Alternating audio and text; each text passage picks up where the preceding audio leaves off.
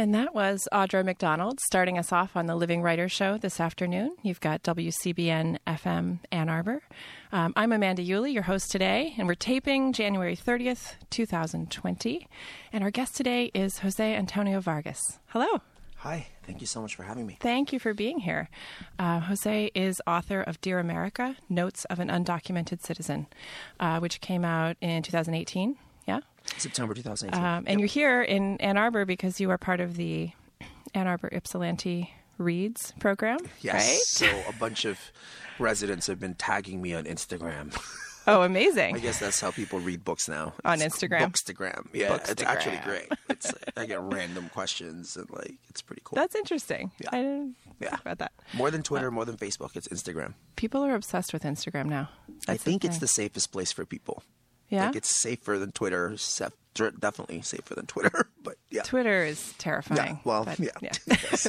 anyway, um, for those of our listeners who aren't yet familiar with our work, who have not tagged you on Instagram yet, I, I wanted to just uh, read your bio here from the back of your beautiful yellow book. Um, it's a gorgeous cover, by the way. that Your Oh. publisher did an awesome Thank- job. Thankfully, they went with my idea. They had this idea of doing like a red, white, and blue. Oh, I know. And I was like, I think I just want to use my handwriting. is it your handwriting? That's my handwriting. And I literally was staying at an Airbnb where I finished the book Uh-huh. and just got a piece of white paper with like a bad, um, you know, like one of those big Flat felt- tip kind of marker. uh-huh, Uh-huh. marker, and just wrote it.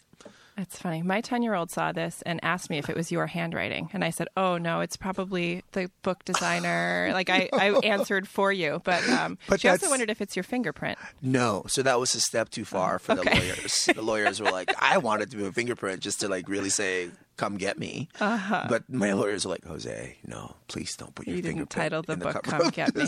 book. I'm going to read your bio for the book, which is not called Come Get Me. It's called Dear America Notes of an Undocumented Citizen. Jose Antonio Vargas is a Pulitzer Prize winning journalist, Emmy nominated filmmaker, and Tony nominated producer. His work has appeared internationally in Time magazine, as well as the San Francisco Chronicle, the New Yorker, and the Washington Post.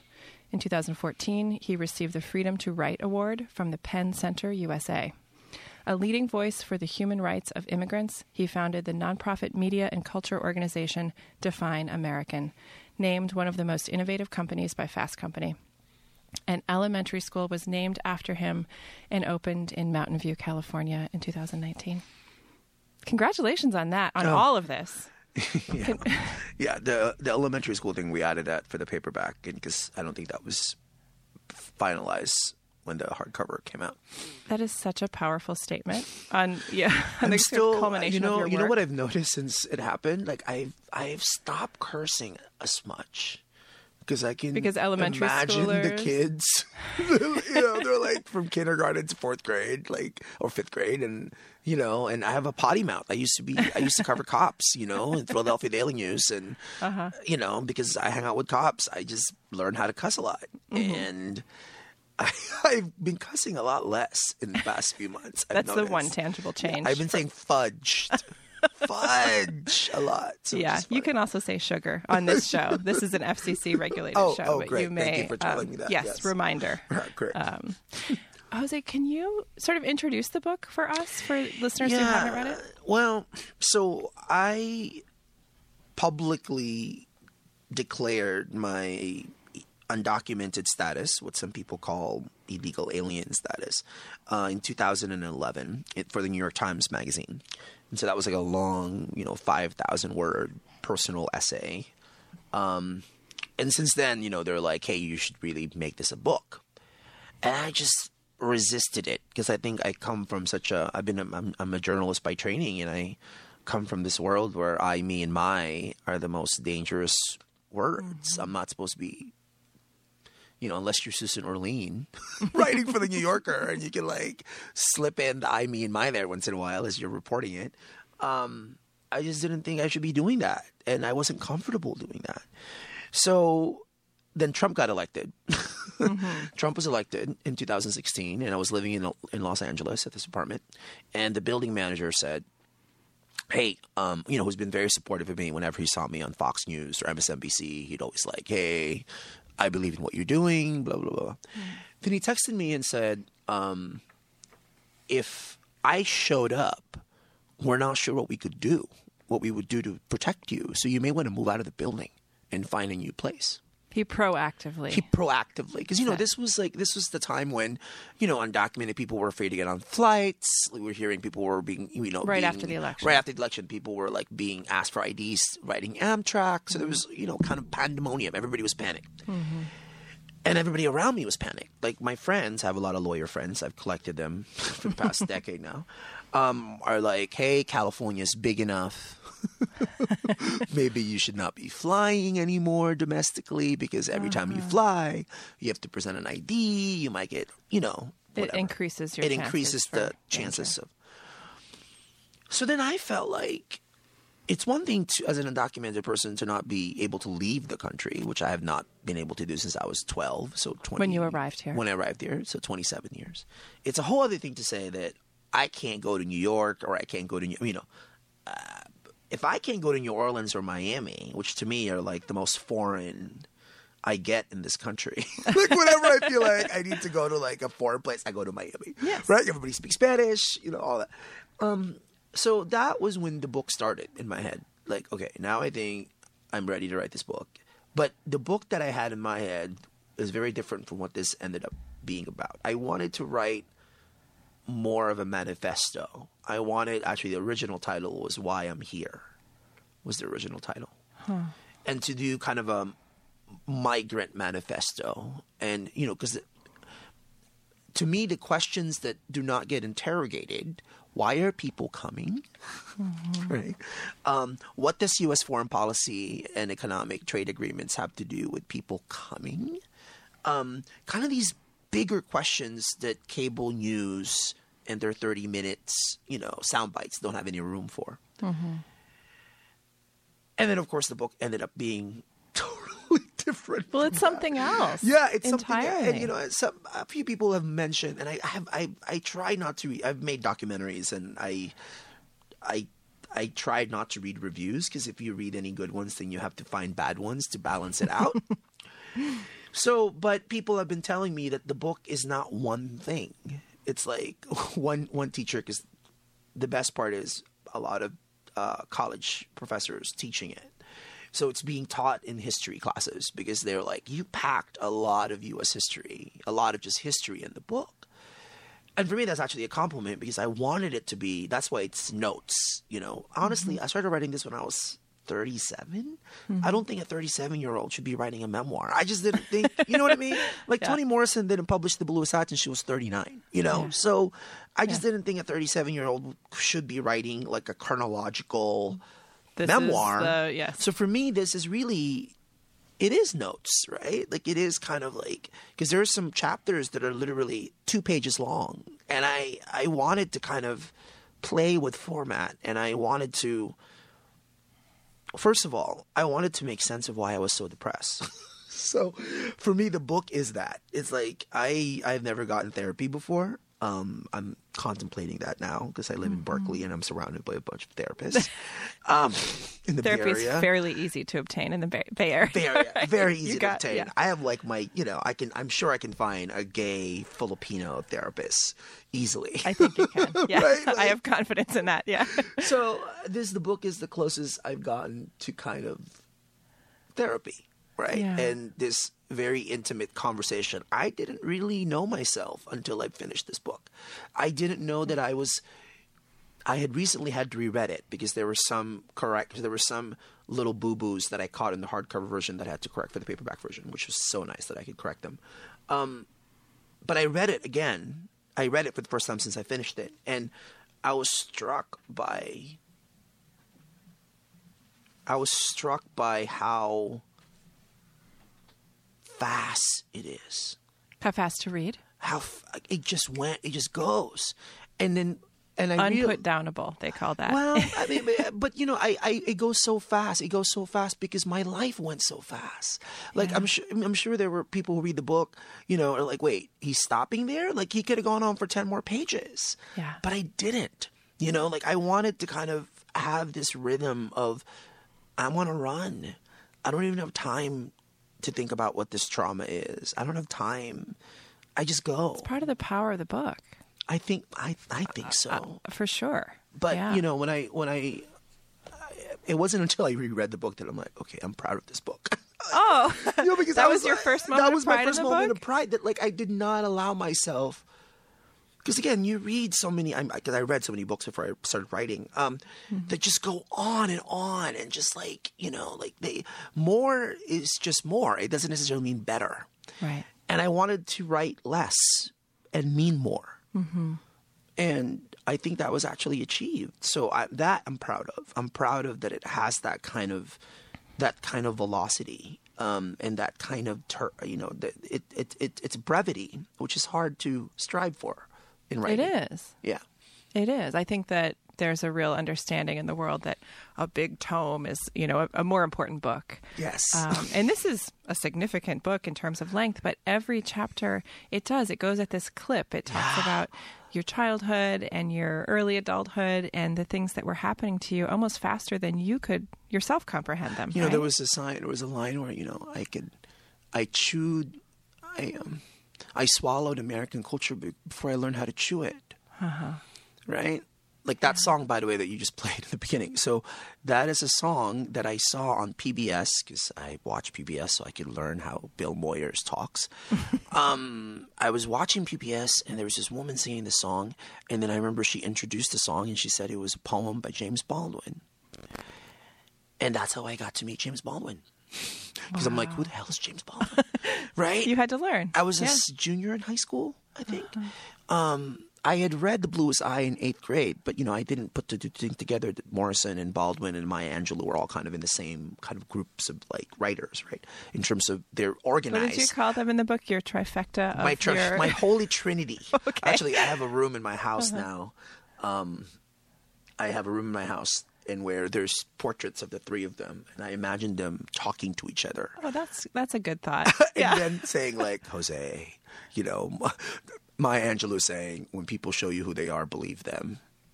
right? Yeah. Morrison, if you surrender to the air, you can write it. Hmm. Right? And then Baldwin always saying, ah, "Did you really need to do that? Did you really need to do I'm so that?" glad those three were in conversation with Yeah, you in your com- home. in my ha- I imagine them And telling me, telling me, "Why are you doing that? Who are you doing that for?" You know, like they're they're such humanists in the best possible way. I think Mm-hmm. as writers. Um, yeah. I'm envisioning that as uh, family portraits in your in your home. Yes. Well, thank you for telling us about the Audra McDonald Yeah. intro. You chose some other songs for the Yeah, rest of our songs that I hour listen together. a lot to when I was writing the book. Is that how you chose? Oh them? yeah. hmm Yep. I think in a moment we're going to hear Duke Ellington. Do you want to tell us why you chose Duke Ellington? I've always loved Rhapsody in Blue, and because you know Gershwin wrote it while he was on the train from New York to Boston. Know So like literally the the industrial age and the clanging and just how melodic the city is. And so you know, here's Gershwin, right? Immigrant Jewish background, and here's Ellington. And I just think it's a perfect marriage of what America strives to be kind of experimental in the moment, um, infinitely, um, infinitely adaptable, right? Jazz can be, jazz swallows everything. Yeah. it swallows Latin music, it swallows, right? And so, like, so Ellington swallowed Rhapsody in Blue, and I actually think, with all due respect to George Gershwin, I think it's the best version of Rhapsody in Blue. Well, let's hear it.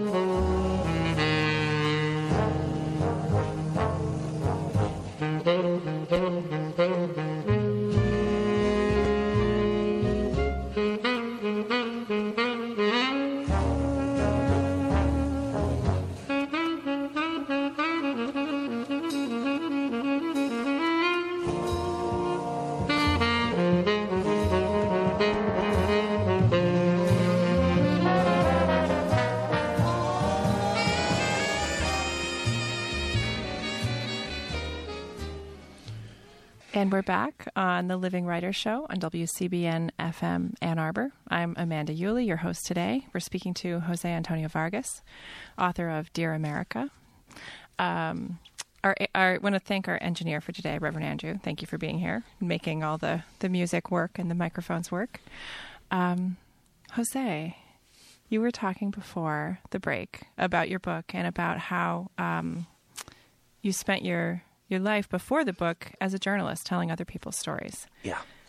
And then you decided to tell yours. I would love to know how you how that felt. Did that feel sort of great, you know, as a, a chance to finally No, it was tell awful. your story or was it a struggle? Yeah, I, I it was really awful. What was it awful was about it? because I had to basically unlearn a lot of a lot of my own practice, right? That Which is- distance. yeah, that kind of distance. And even in the book when I reread it, because that's the thing, you know, a book is supposed to capture a moment, right? And you could tell that it is a journalist trying to make sense of his life. Uh-huh. There's this kind of intimate distance in the book Yeah. um, that I didn't know it had until I read it. But then I was like, oh yeah, this is a work of a journalist who's trying to figure out how to be a writer.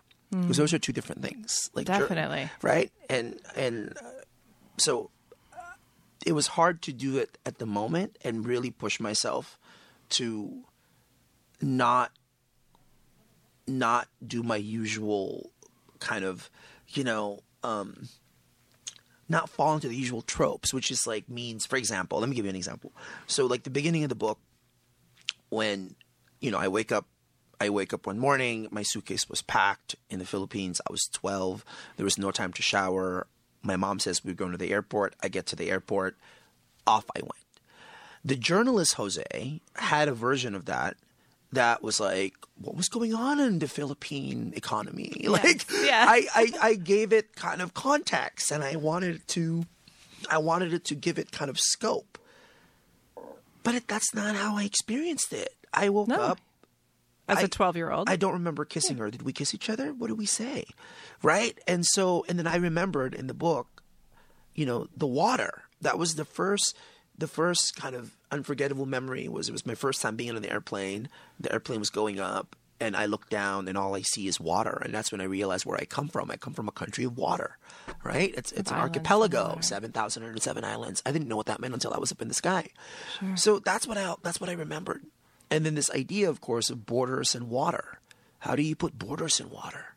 Hmm. Like I live in Berkeley now, as I said, and you know I have a view of the Bay Bridge and the Golden Gate Bridge, hmm. and that's the Pacific Ocean, the same ocean that my mom probably sees when she's in the Philippines. She's in the Philippines, and we haven't seen each other for 27 years almost now, and yet we share this water, but we don't.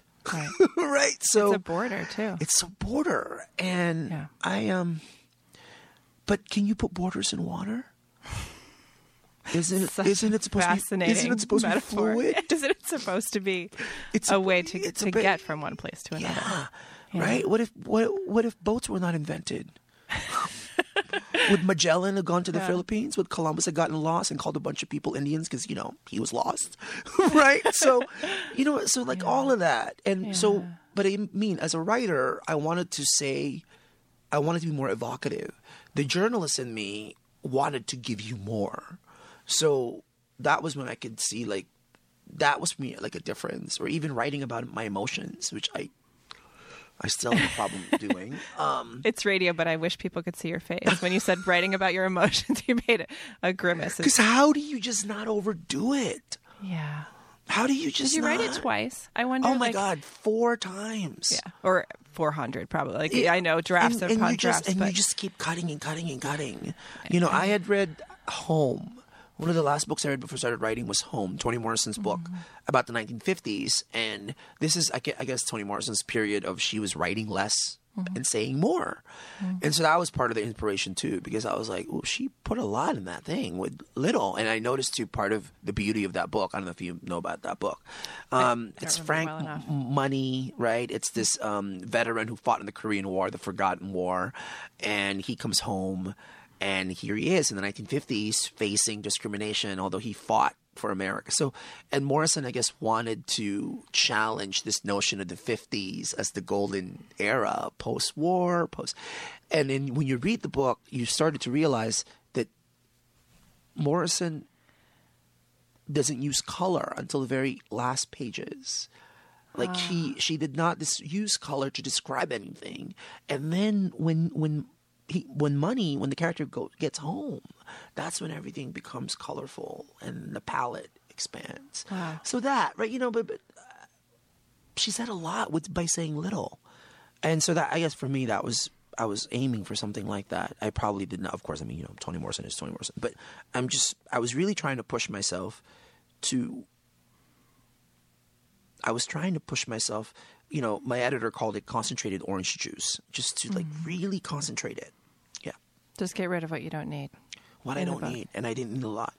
Yeah. well, your story your story itself is powerful, and you tell it. It's in a- complicated. it, it's complicated too, but it, you tell it in a in a compelling way. And I think one of the things that I was su- surprised by, I mean, naively, I think I was expecting to get.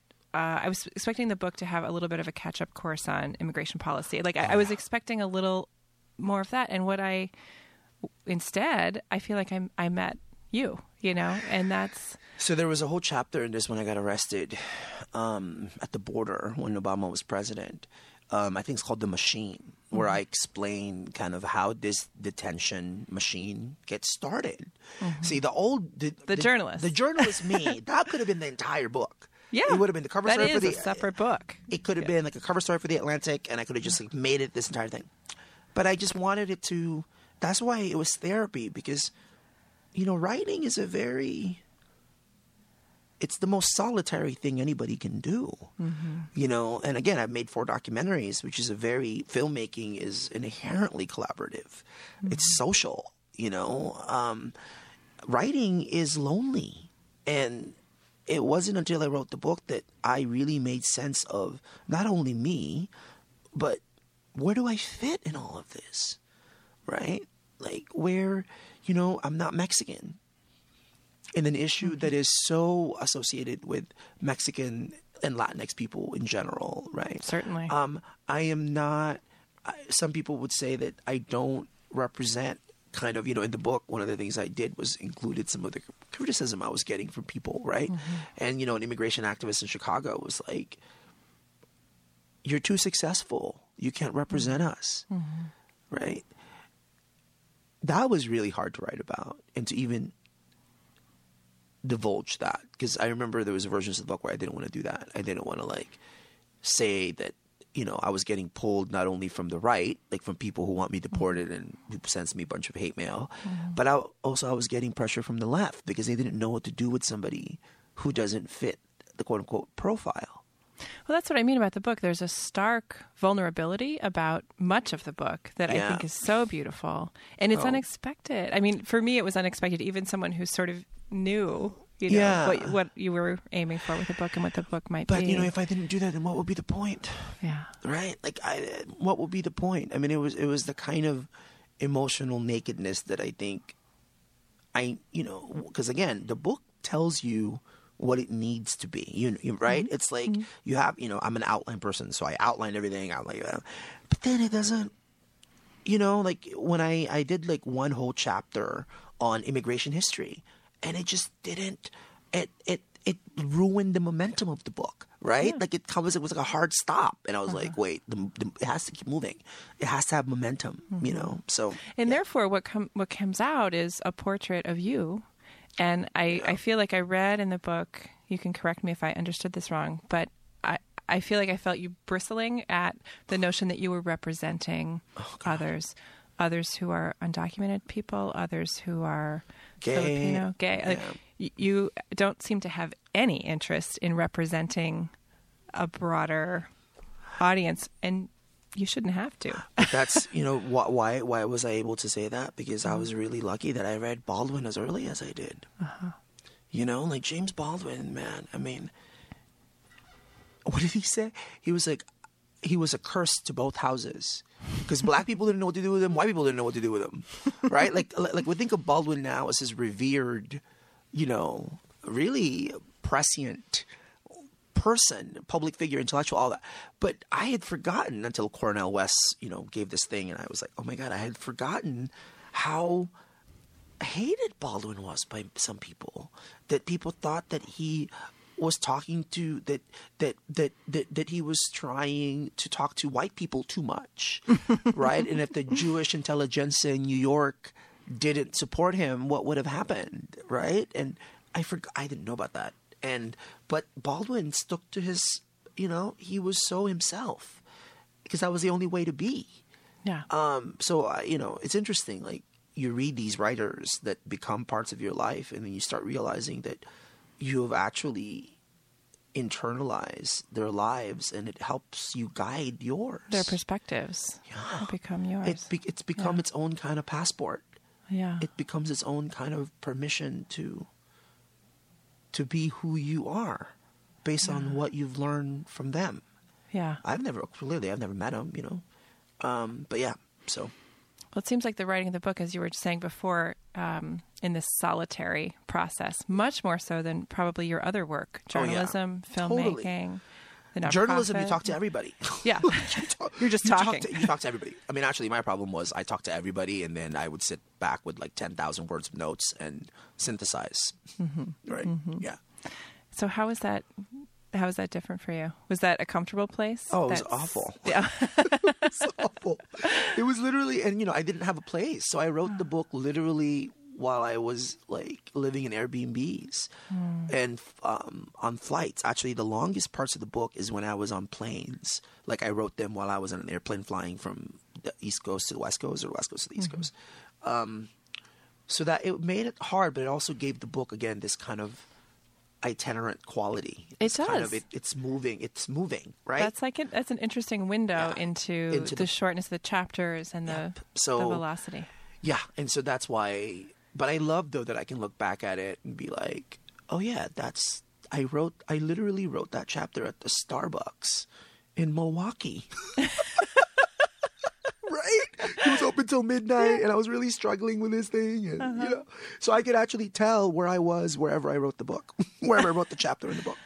When we come back from the next break, I want to talk about that notion of home and homelessness, Yeah. which you you reference a lot, and you just did. I didn't realize you were in Airbnbs as Yeah. much Yeah, I was. as you were, and on flights. Yeah. Um, and I hope that you'll also read something for us Yeah. when we come back from the break. But first, we have uh, Stephen Sondheim song that you that you selected, right? Yes, Yes. I did. This All is right. a, this is a hard one.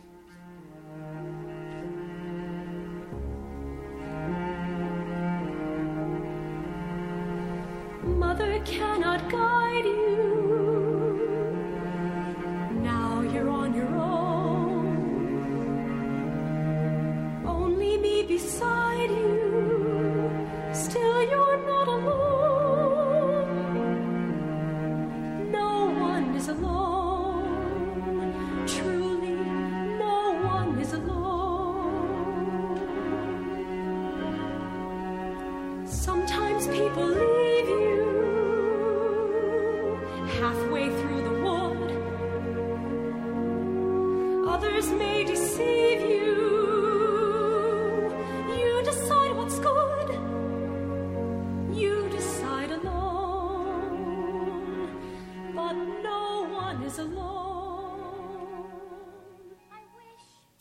we're back with Living Writers on WCBN FM Ann Arbor.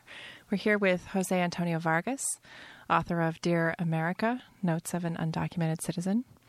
Uh, thanks for being here today. Thank you for having me. Yeah, we're, um, we were saying before that you're um, you're here because th- this is like an all community Yeah. read this winter, and tonight you're gonna give a talk to many of us locals. And I have no idea what I'm about to say, but I guess okay. I'll figure that yeah. out. Yes, Yeah. you will. You will. Um, and so, are you gonna? Would you like to read something for next? By the way, this is the first I've done lots of interviews, but this is the first one where you asked me what songs or what pieces of music I was listening to or something. So, so that song is, you know, it's from a musical called Into the Woods by Stephen Sondheim. Uh, it got turned into a movie, um, think a, a few years ago. But I was, I think in I was a freshman or a sophomore in high school when I saw when I picked up the CD of that song of that song at the public library, and you know I had just found out that I was here illegally, um, you know because I went to the DMV and figured out and found out that the green card that my grandfather gave me was fake, um, and then I also knew that I was gay, and you know this was before social media, before you could look for people, right? I mean I what wait a second. Even if i had people to look for i didn't know what what would i have said. I don't know. So and then you're listening and apparently this musical i hadn't seen it was about fairy tales. So i picked it up and i listened and this is one of the songs. And the first line is mother cannot guide you right? Now you're all alone only me beside you. Still you're not alone. And then actually towards the end um, part of it is the song goes people make mistakes. Fathers mothers people make mistakes. Holding to their own thinking they're alone. Honor their mistakes. Everybody makes. One another's terrible mistakes. Witches can be right. Giants can be good. So it was um you know words are important and it was a very powerful moment and again, what would an undocumented gay Filipino?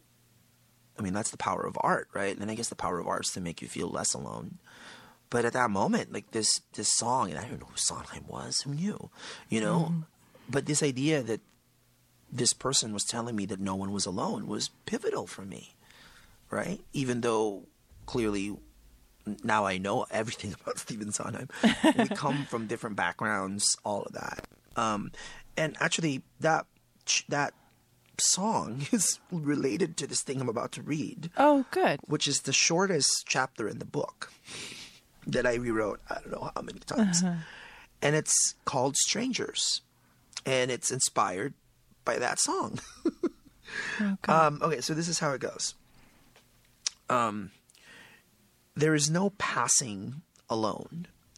At every challenging, complicated, and complicating juncture of my life, getting to college, getting a job, getting a driver's license so I could get so I could have a valid proof of identification so I could get a job, keeping the job, a stranger who did not remain a stranger saved me. I use that word deliberately because that's what each of them did, even if they didn't know what they were doing. Saved. They saved me.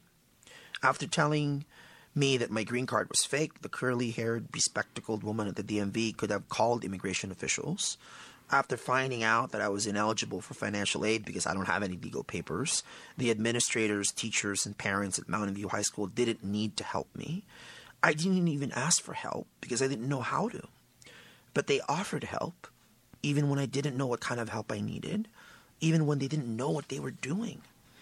After discovering that I was ineligible for a summer internship, the recruiter could have reported me to somebody. After I confessed about the fake papers, the doctor's social security card, the driver's license I wasn't supposed to have, the senior newsroom personnel could have dragged me to the Office of Human Resources and gotten me fired. I don't know why they did what they did. But I know for sure that all these Americans, all these strangers all across the country, have allowed people like me to pass.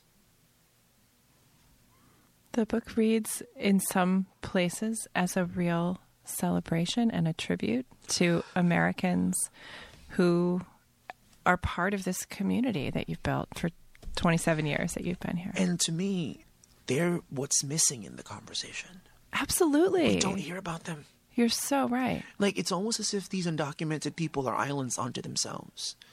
As if Speaking of loneliness. right as if Yeah. they're just as if they're just off somewhere right and and we're not and and we're not parts of these communities that that we don't know the teachers and the pastors and the business owners And and, the friends and the friends librarians. and the librarians and the and so that i mean clearly you know i was taking my life and making it bigger than just one person but for me that was a real goal because I wanted to I wanted to honor them right and and to me even calling it strangers and you know that mm-hmm. chapter preceded a chapter called breaking the law because they helped me break the law whatever that law is. Whatever that law is. right? Yeah. Like every at every point when there was a question about should I get this driver's license? Like, am I allowed to do this, or should I keep lying to the Washington Post? they made a conscious effort to say yes, yeah. and so 11 million people could not exist in a country if people don't let them be people. Right. So where are they? Why are they not a part of the conversation? Why? So to me, that's been a question that I've been asking now for almost a decade, and I think as a journalist, it pains me because we're not telling those stories. No. We're not. We're not. You mentioned in the book um, that of your family that's Yeah. here in the U.S. Yeah, yeah. You are the only one. I'm without... the only one out of 34 in the Bay Area. Yeah. I have 30, you know, Filipinos. In case you're wondering, by the way, there's a lot of Filipinos here in Ann Arbor.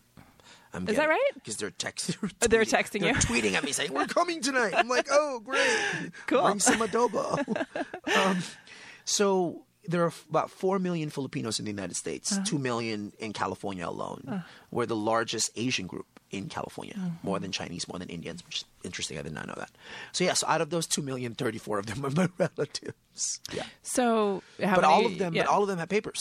Right. So they're either born here, so they're you know, birthright citizenship, or naturalized, like my grandparents, or green card holders.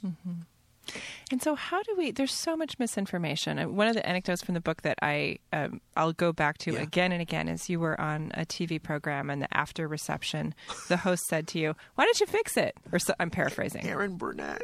Yeah. I know. I think she didn't like that I put that in. Oh. Um, I I wasn't just- even going to mention the name, but oh, well, I anyway. mean, there you go. Hi, um, Erin. um, but I was so struck by it. It was like, you know, Erin is incredibly smart. Of course she Of is, right?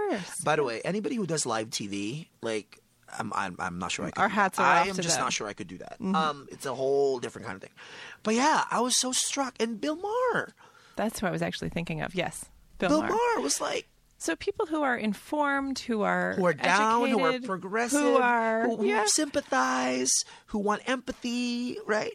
Nope. It's it's incredible, Wh- really. Why do do people still hold those views, and how do we change it? This is why, know? Uh-huh. to me, storytelling has to be central in this conversation because we are literally creating policies and we are being governed by misinformation. Mm-hmm. So, if the American public knew, for example, that 40% of the undocumented population overstayed their visa and they didn't cross a border, would we spend all that money at the border? It doesn't make any sense. It doesn't make so public charge. Right. So now if you have a possibility of of actually, you know, being here legally but relying on government assistance, now they may deprive you from a green card, right? If the public knew that immigrants in this country, documented and undocumented, contribute billions of dollars to the economy, right? Would we be so threatened? But it doesn't fit the narrative. Right. So you have this news media that whenever they write about immigration, they only focus it for the most part on politics and policies and never on processes. Never on humans. Never on humans that have to go through a process. So something as basic, which is that why don't you just get legal? Take care of it. It's you know? a process question. So then, as a journalist, the question ought to be, why can't you? Yeah. What are those barriers? What are those barriers? Why, how did it happen? What did Clinton do? What did Bush do? What did Obama do? Yeah. How did that lead to Trump? You know, again, later on in life, years and years from now, I'm going to be proud of the fact that I did not succumb to the Trumpian. You know, this book would have been more popular if I had called it Dear Trump and Mm-hmm. just basically attacked every single tr- Trump's immigration policy Yeah. You but could have. it, but it would have been intellectually dishonest because his policies are connected to the policies of Clinton and Bush and Obama. It didn't Mm-hmm. happen overnight. We didn't just started caging kids, you know. I mean, so what are we doing? So there's the journalist part of me, which is part of my DNA, that is embarrassed and frustrated by you know look like journalism is under attack and yet in the very same vein their journalism is hurting us because it's not telling us um, really the full story Having worked in newsrooms as you have, can you can you talk about why? I mean, is it all systemic racism that is? I mean, is is Mm. a, that it? a lot of it is because also the rise of the digital age also brought us, you know, the death of local journalists. There used to be immigration reporters in most Oh, big let's talk about local journalism. uh, Yeah, which I just got a a stomach ache. Yeah, you're issue. right. Huge. They used to be actually reporters. You know, this country has added. There are 45 million immigrants in the country today. 45 million, 11 million of whom are undocumented. Those 45 million will constitute 88% of the total population growth in the next 50 years. Wow, That is not an immigration reform story. That is an American story. that's America. That's us. So that's Michigan. That's and it's not California. It's not New York. It's Michigan. It's Wisconsin. It's mm-hmm. Ohio. Mm-hmm. It's Georgia that added what a million new people in the past decade, mostly immigrants. So the death of local journalism and people having journalists having beats to cover people as people has contributed to a lot of this. And then in journalism, people think of this as an issue, so therefore issues have two equal sides, right?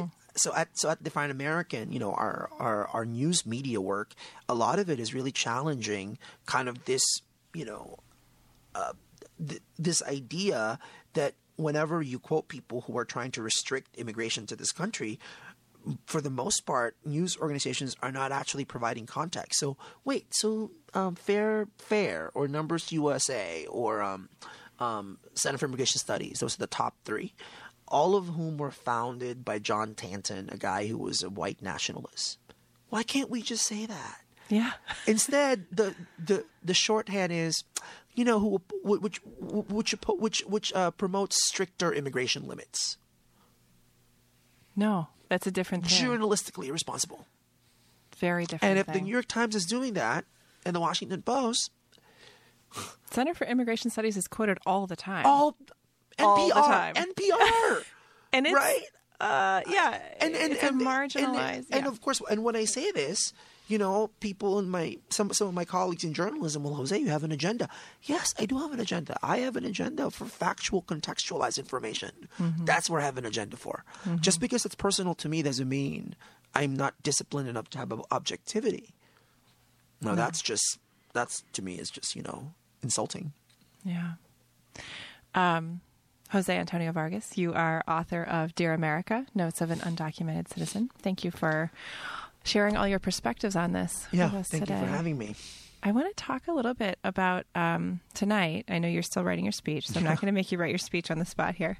Um, but you do have today, now, you have a community of people who've read the book. Yeah. And I know you've been out. You, the book came out a year and a half ago or so. So you have you've been talking about your story and this book out in the world for some time now. I know. on TV, on TV, and And I'm so ready And to in just the like world. I know that my next projects now are like have nothing to do with me, which I'm so looking forward to. I want to ask you about your next projects. yeah. But I first want to ask how people are receiving the book. I, I imagine Oh. that, that that many people are receiving it warmly, but but not everyone is. Right? Not every well, I mean I And- again I try every- not to I try not to read this stuff, but yeah, like, yeah, yeah, yeah. But to me, the best part are the are the students because Yeah. it's gotten assigned to so many Yeah. like um, Louisiana State. All um, the freshmen at Louisiana State University had to read the book in Baton Rouge. Uh-huh. Wow. So it was a lot of books. So they're like, you have to go there and talk to the kids. so I did. I went last fall.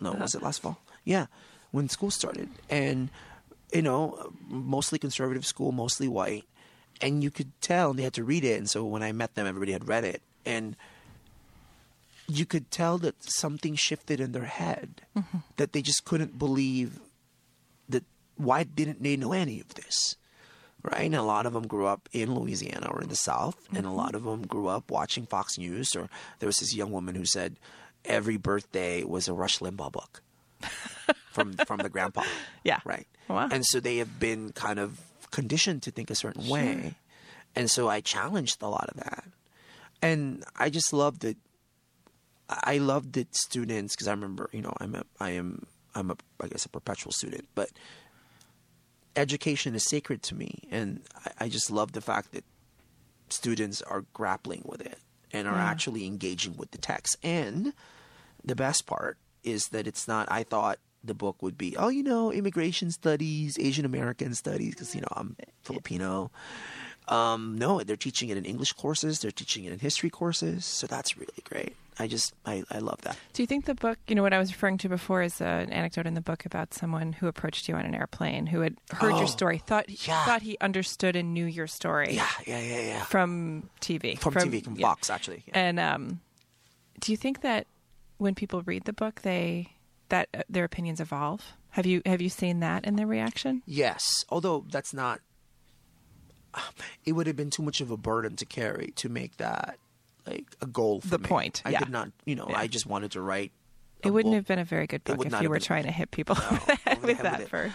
Um, 300 pages. But it's been really, it's what I like about it is people are understanding, are understanding the issue from a really human perspective. Mm-hmm.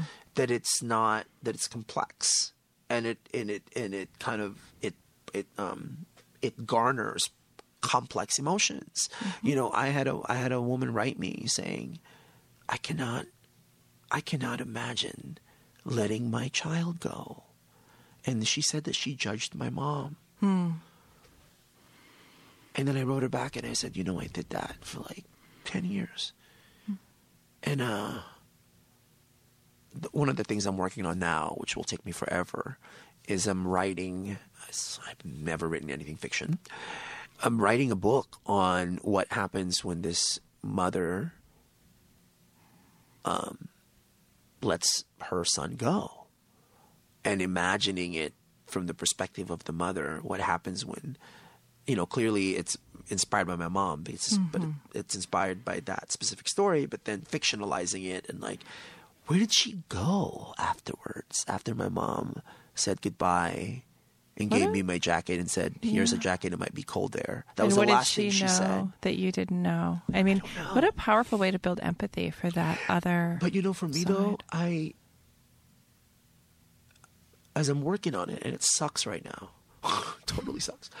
I'm working on it, and I'm realizing that it may be it may be the best gift I could give our relationship hmm. is to imagine imagine what it took for a woman, for a mother to do that. How'd she justify it? What did she say to herself?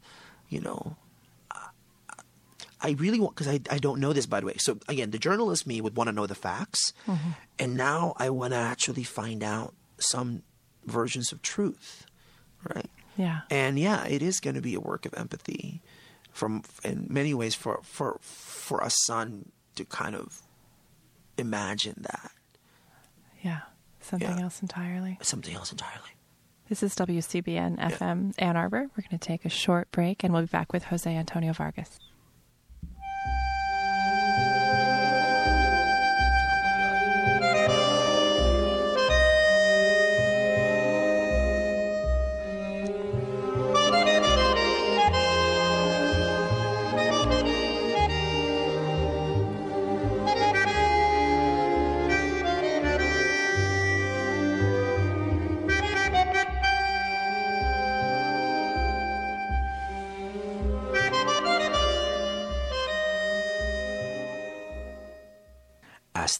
Piazzolla. Are you familiar with that music? I'm not familiar. Will you talk about it? It's about Argentine tango. and when people You're all over the map. I'm all music. I'm all over that music. It's a- it's when- everywhere. When it comes to tango, people are always used to like the staccato, aggressive tango. So this is more of like legato, kind of Kind of mournful. yes.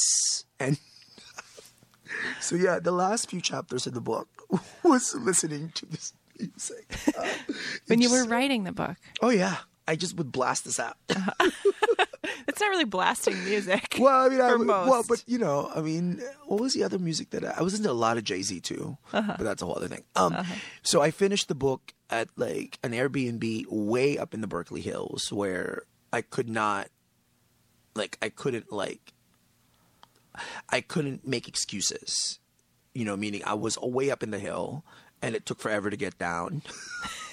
you were just I was just like, you're stuck. You're stuck up there. Writing. right, writing. And that's where I finished the book. Mm-hmm. And P- Piazzolla, because the last few chapters of the book are very heavy, yeah. right? They're Music's kind of heavy too. Music, ex- exactly. But Yeah. it's but this kind of this mournful but it, again, it moves, right? It's mm-hmm. not. It, there's, all It's dynamic. yeah. Yeah, yeah. It has, you know, one of the one of my favorite parts of the book was reading about your earlier childhood, where you're going to the public library oh, in Mountain View, Oh, Yeah. and you're sort of consuming All U.S. it. culture in a really oh beautiful. I'm, I must have spent way. a week trying to figure out what commentary magazine was. I just was like, "What is this magazine?" And then it would be right next to the the New Republic, the Atlantic, the New Yorker, and I didn't understand why we needed all these four magazines. Why wasn't one enough? Right. So no, it was it was such an education in kind of media literacy. well, there's a whole part where you're just digesting You're just- media, you're just- you're just and you did it, it, and- at like 12, 13, And- 14. but things connect. Yeah. One of the reasons why I love figure skating, because you know in the Philippines we didn't know what the hell that was, but um, was it was my introduction to classical music. yeah, Because whenever somebody skated, you could, you know, the thing, the Chiron would say Rachmaninoff Concerto Number Two. What the hell is that? So then I go to the library. Then you'd go to the library and find figure it I'm out. like, "Hey, you know, did you know that Romeo and Juliet comes in Prokofiev and Tchaikovsky? I do. Now you do. the skaters, yeah. TV and the Yeah, public and the library. public library. Yeah. Yeah. Thank goodness for Yeah. public libraries. Thank goodness for public libraries. Can you talk about? You're the founder of Define American. Yeah. and I would love for you to talk a little bit about that work and and what it does and your so role in it. Our work. So I knew as a journalist that the moment I publicly out myself, that I'm going to become the story. Right. That's Mm-hmm. just what happens. Right. You gravitate towards this thing, and then the next day they would all forget. right. Mm-hmm. So they'd focus on my story for a couple of days, and then everybody would forget. So I wanted to start an organization that would actually put stories on a larger narrative framework. So at Define American, what we do is we use stories in all mediums to change the overall narrative on immigration. Right? So, how do we take this issue out of this box that we have all collectively locked it in? Um, so the two biggest part of our work is Hollywood and journalism. So, for example, um, we've consulted on maybe oh, more than 60 television shows. So when you see a TV show and you see, you know, like an undocumented character on Grey's Anatomy or Party of Five, for example, the new reboot of Party of Five on Freeform is uh, an immigrant family. So we've, we've been working with them, I think, for a few months now. So we get scripts and we look at them and They we come to you? consult. Yeah. It's become a place actually, I think, that they actually come to us now. Um, there's Elizabeth Voorhees um, is that kind of the head of that department, and Noel Stewart, and we look at scripts and we consult. And I visited a few writers' rooms myself, and the first one I did was Blind Spot on NBC, and I guess they wanted to have an undocumented journalist character, which you know was great. You can speak to. I can maybe. speak to. I, uh, yeah, but I remember telling them specifically, "Can you like? Does she have to be Latina? Can you make her Asian? Can she be right? Yeah. Like, but it, this And how does that? How do those conversations go? well, first of all, I think writers' rooms are sacred places, Mm-hmm. and so the first thing we do at Define American is make sure that we respect. Writers want to write; they don't want to be told what to write. Sure. So you just want to kind of be a part. You know, you have you want to be a part of this kind of creative space that they've created. Mm-hmm. So it's actually really thrilling. And for us, you know, for me as a gay man, I remembered when Ellen came out you know, on TV when Will and Grace was the number one show on television, and the power of television to humanize people, especially now in the golden age of TV. So, to me, this is a big part of our work, and mm-hmm. we're reaching millions of people because we are impacting how stories are being told. So that's one part. The other part is journalism. So again, how do we help news organizations better tell the story in all of its complexity and take it out of just the political reportage and make it about process. So those are the two biggest part of our work. And we also support, you know, undocumented artists, we support immigrant artists. So again, it's all work. about storytelling. And in some ways, you know, Toni Morrison, who I've mentioned a few times now, you know, I don't know, have you read she when she won the Nobel for Prize for Literature, she gave um I guess you have to like give a, a lecture. Did you have you read this? I haven't read the lecture. Oh my god, it's amazing. It's probably the most potent speech ever given about the power of language. And so, you know, she she talks about the fact that um, one of the quotes in this speech is narrative is radical, creating us at the very moment it is being created. Another one, which I find really powerful we die. That may be the meaning of life, but we do language. That may be the measure of our lives. So I think the work of my life, wherever I am, is going to be how do we change the language of this issue?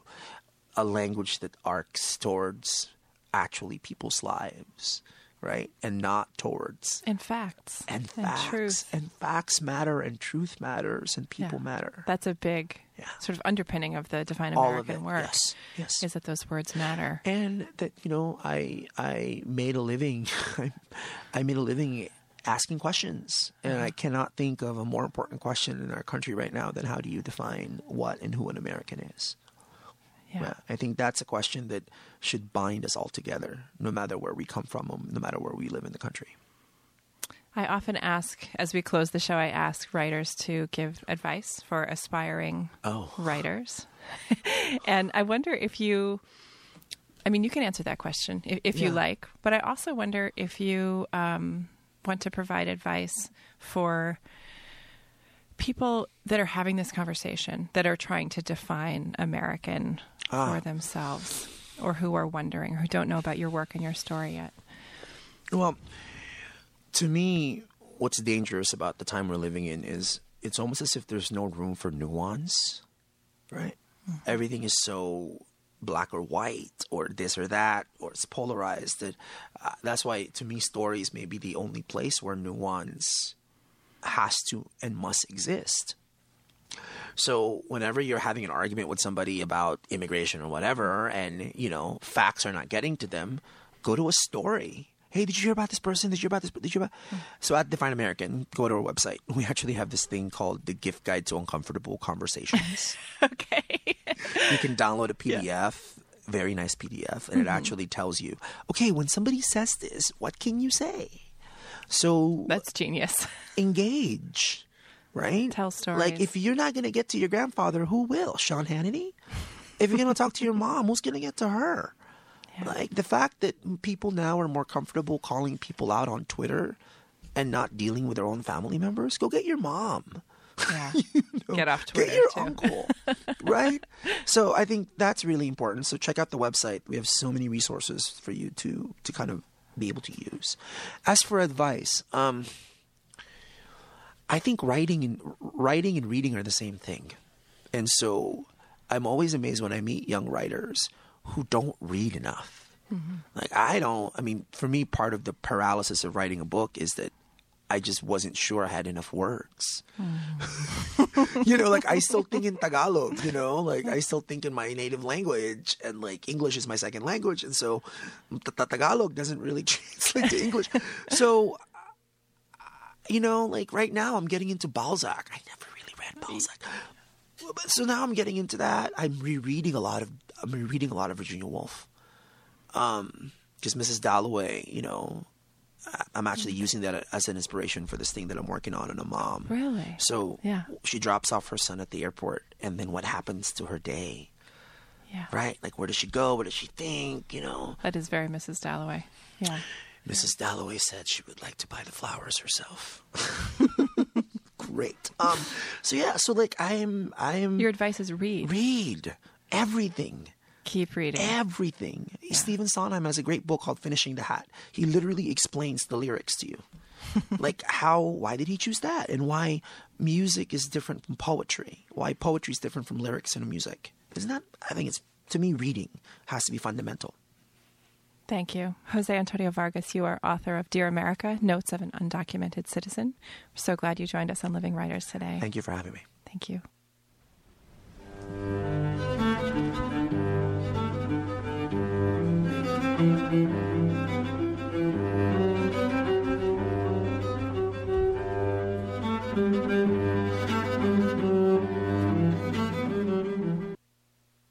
This is WCBN FM Ann Arbor.